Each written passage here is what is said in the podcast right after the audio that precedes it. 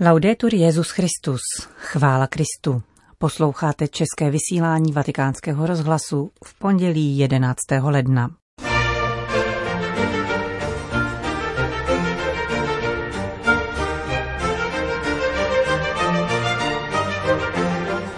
Papež František změnil znění paragrafu kanonického práva, který vyhrazoval službu lektora a akolity pouze mužům. Na příště mají možnost pověření těmito službami také ženy. Dále přinášíme hlavní témata z rozhovoru s papežem Františkem, využitého pro včerejší program pátého kanálu italské televize. A nakonec několik papežových myšlenek z předmluvy ke knize italského kapucína otce Antenucciho. Příjemný poslech přeje Johana Bronková.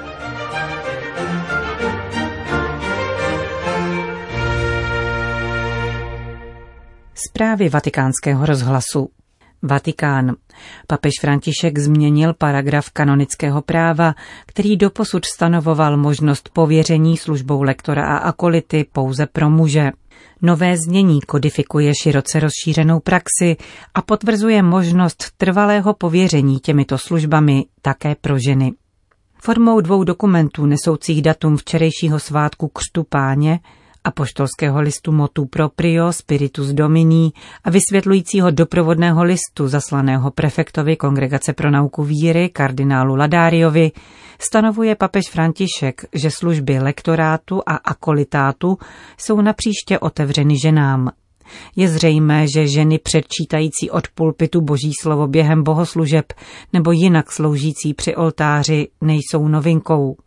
V mnoha komunitách po celém světě jde o praxi schválenou místními biskupy.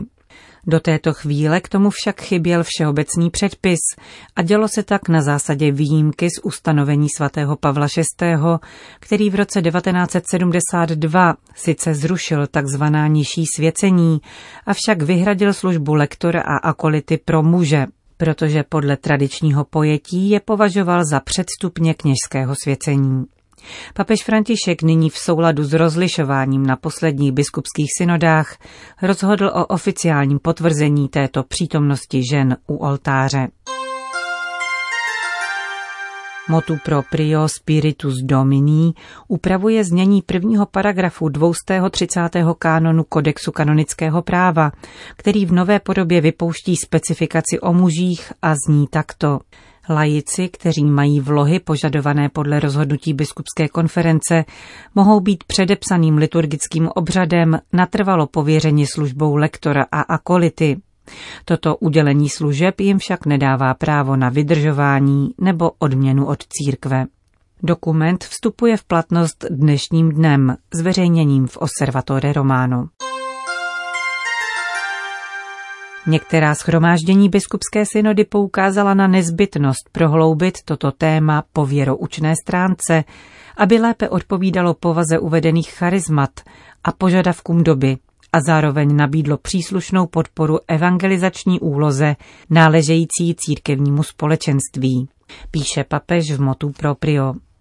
Na základě těchto doporučení jsme dospěli v posledních letech k věroučnému rozvoji, který ozřejmil, že určité církví stanovené služby mají základ ve sdílené situaci pokřtěného a v královském kněžství obdrženém ve svátosti křtu. Tyto služby jsou zásadně odlišné od svátostného kněžství, které se získává ve svátosti kněžského svěcení. Čteme v papežském dokumentu. Motu proprio doprovází list adresovaný prefektovi Kongregace pro nauku víry, kardinálu Luisovi Ladáriovi, v němž František vysvětluje teologické důvody této volby. Papež píše, že v rámci obnovy vyznačené druhým vatikánským koncilem dnes pociťujeme se stále větší naléhavostí potřebu znovu objevit spolu zodpovědnost všech pokřtěných v církvi a zejména pak poslání lajiků. S odkazem na závěrečný dokument Synody pro Amazonii poukazuje na skutečnost, že pro celou církev v nejrůznějších situacích je naléhavě potřebné, aby se podporovaly a udělovaly služby mužům i ženám. Církev pokřtěných mužů a žen je třeba upevňovat skrze podporu služebnosti a především vědomí důstojnosti získané křtem. Papež František v listu konstatuje, že jasnější rozlišení mezi kompetencemi služeb, které jsou dnes nazývány nesvátostné či laické, a svátostními službami, dovoluje uvolnit vyhrazenost prvně jmenovaných pouze pro muže. Jestliže v případě svátostné služby církev nemá pravomoc udělit kněžské svěcení ženám, v případě nesvátostných služeb je to možné a dnes se jeví překonání této vyhrazenosti jako příhodné. Píše papež a dále vysvětluje, že nabídnutí možnosti přistoupit ke službě akolitátu a lektorátu lajikům obou pohlaví na základě jejich podílu na křestním kněžství umocní rovněž skrze liturgický akt pověření uznání cenného přínosu, který již dlouho velmi mnoho lajiků, včetně žen, životu a poslání církve nabízí. A papežský list uzavírá, že rozhodnutí udílet také ženám tyto úřady, zahrnující určitou trvalost, veřejné uznání a pověření ze strany biskupa, činí efektivnější účast všech v církvi na díle evangelizace. Opatření předchází podrobná teologická reflexe těchto služeb. Po koncilní teologie znovu objevila významnost lektorátu a akolitátu, nejen ve vztahu ke svátostnému kněžství, nýbrž také a především ve vztahu ke kněžství křestnímu. Tyto služby jsou součástí dynamismu vzájemné spolupráce mezi těmito dvěma druhy kněžství a stále více se v nich projevuje jejich v pravém slova smyslu laická povaha, navazující na uskutečňování kněžství, které se týká všech pokřtěných jako takových.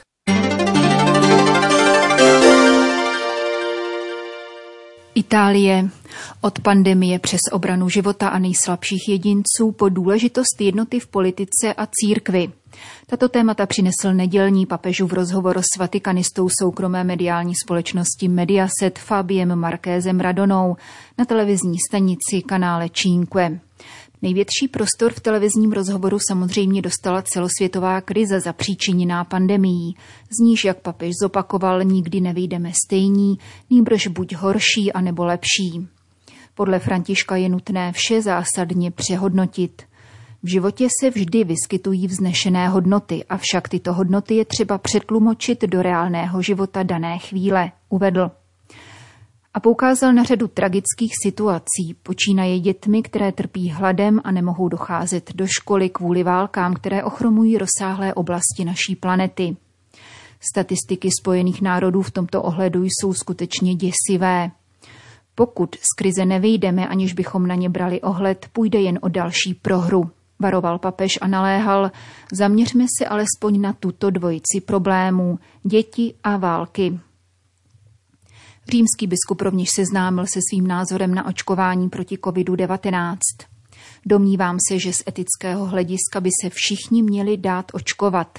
Není to volitelný krok, nýbrž etický úkon, protože je v sázce tvé zdraví a život, ale také zdraví druhých lidí. Vysvětlil papež a informoval, že se objednal na očkování, které Vatikán zahájí v příštích týdnech. Podle papeže nastal čas, abychom začali uvažovat v plurálu a odložili smýšlení v první osobě jednotného čísla. Buď se totiž zachráníme všichni společně, anebo nikdo, zdůraznil a připojil úvahu o bratrství jako postoj, který mu obzvláště leží na srdci. Bez jednoty a blízkosti roste v rámci státu sociální napětí, dodal. A s poukazem na vedoucí třídu v politice a církvi doporučil, aby se oprostila od vyjadřování v první osobě jednotného čísla. Vedoucí třída nemá právo na to, aby mluvila o sobě, nýbrž na místo zájmena já má užívat my a hledat jednotu v krizovém čase politik, pastýř, křesťan, katolík, včetně biskupů a kněží, který není schopen hovořit v plurálu, není na výši situace. Spory jsou v životě nezbytné, avšak v tuto chvíli by si měli vzít dovolenou a postoupit prostor jednotě v církvi, státu i společnosti, vyzdvihl František v televizním rozhovoru. Krize vyvolaná pandemí ještě více vyostřila skartační kulturu, která odepisuje nejslabší jedince, ať již chudé a staré lidi, anebo migranty, podotkl Petrův nástupce a věnoval se zvláště odpisu nechtěných dětí, tedy potratu. Otázka potratu není výlučně náboženská, nýbrž lidská, přednáboženská. Je to etický problém, až druhořadě náboženský. Také ateista si ho musí ve svém svědomí vyřešit. Je správné, tázal se papež, vymazat lidský život, aby se vyřešil nějaký problém, ať již jakýkoliv? Je správné zjednat si na to nájemného vraha? Papež neopomněl komentovat události, ke kterým došlo 6. ledna na Washingtonském kapitolu. Vzhledem k ukázněnosti obyvatel Spojených států amerických a zralosti tamní demokracie jej udivili, svěřil se. Nicméně i v nejvyvinutějších společnostech se něco může zvrtnout, když se lidé vydají cestou popírající společenství, demokracii a obecné dobro. Když se něco takového projeví, je možné jev vyhodnotit a zjednat nápravu, uvažoval papež a odsoudil násilí. Měli bychom se poučit z dějin, zamýšlet se nad událostmi a dobře je pochopit, aby se příště neopakovaly. Ony spola neusměrněné skupiny, které se dobře nezařadily do společnosti, se totiž dříve nebo později budou dopouštět násilí. V závěru nedělního televizního interview papež vylíčil, jak osobně prožívá omezení nastolená pandemií. Neskrýval, že se cítí jako v kleci. Pak jsem se ale uklidnil a beru život takový, jaký je. Člověk se více modlí, více mluví a telefonuje, i když projednává různé problémy. Poté se zmínil o zrušených cestách a naději na březnovou návštěvu Iráku i některých důležitých momentech, jakým pro něj byla loňská březnová pobožnost Stácio Orbis na prázdném svatopetrském náměstí, která byla výrazem lásky ke všem lidem a odkryla nové cesty vzájemné pomoci. A konečně předložil své pojetí víry, která je především darem.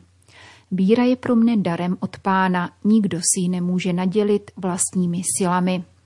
O tento dar a blízkost Bohu máme prosit rovněž v novém kalendářním roce, aby vymizel odpis a egoistické postoje a jednota převládla nad konflikty, zakončil římský biskup konverzaci v italské soukromé televizi.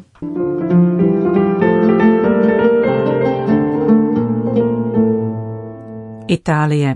Slova se mohou změnit v polipky, pohlazení a léčiva, anebo v nože, meče a střelné náboje. Když vrháme bomby vytvořené pomluvou, očerňováním a závistí, stávají se z nás teroristé. Píše papež František v předmluvě ke knize italského kapucína otce Emiliana Antenucciho, která vyjde 15. ledna. Její autor působí jako rektor tzv. svatyně ticha ve středoitalském Avecánu. Ticho je jazykem Boha a též jazykem lásky, píše svatý otec. Když mlčíš, mlč z lásky, když mluvíš, tak mluv z lásky, nabádá svatý Augustín a spolu s ním také papež František. Nepomlouvej druhé lidi, není to pouze mravní skutek, nýbrž také lidské gesto. Pokud totiž očerňujeme druhé, špiníme boží obraz, který je v každém člověku. Papež Bergoglio proto vybízí ke správnému nakládání s jazykem, jelikož slovem lze dobrořečit i zlořečit, Slova se mohou změnit v nezdolnou zeď či otevřená okna. Papež dále cituje matku Terezu a vybízí každého křesťana k pouti za svatostí. Ovocem ticha je modlitba a ovocem modlitby je víra. Víra plodí lásku, láska plodí službu. Předmluvu ke knize italského kapucína uzavírá František invokací k paně Marii, matce ticha aby nás naučila správnému užívání jazyka, dala nám sílu každému dobrořečit, pokoj v srdci a radost života. Dodejme, že svatyně ticha byla založena loni v květnu a upozorňuje na tento aspekt duchovního života a možná méně známý rys Františkova pontifikátu. Avšak již jako arcibiskup Buenos Aires věnoval kardinál Bergoglio právě důležitosti ticha řadu reflexí. Citujme jednu za všechny. Bez samoty není ticho a bez obou chybí pravda, napsal o Vánocích roku 1987.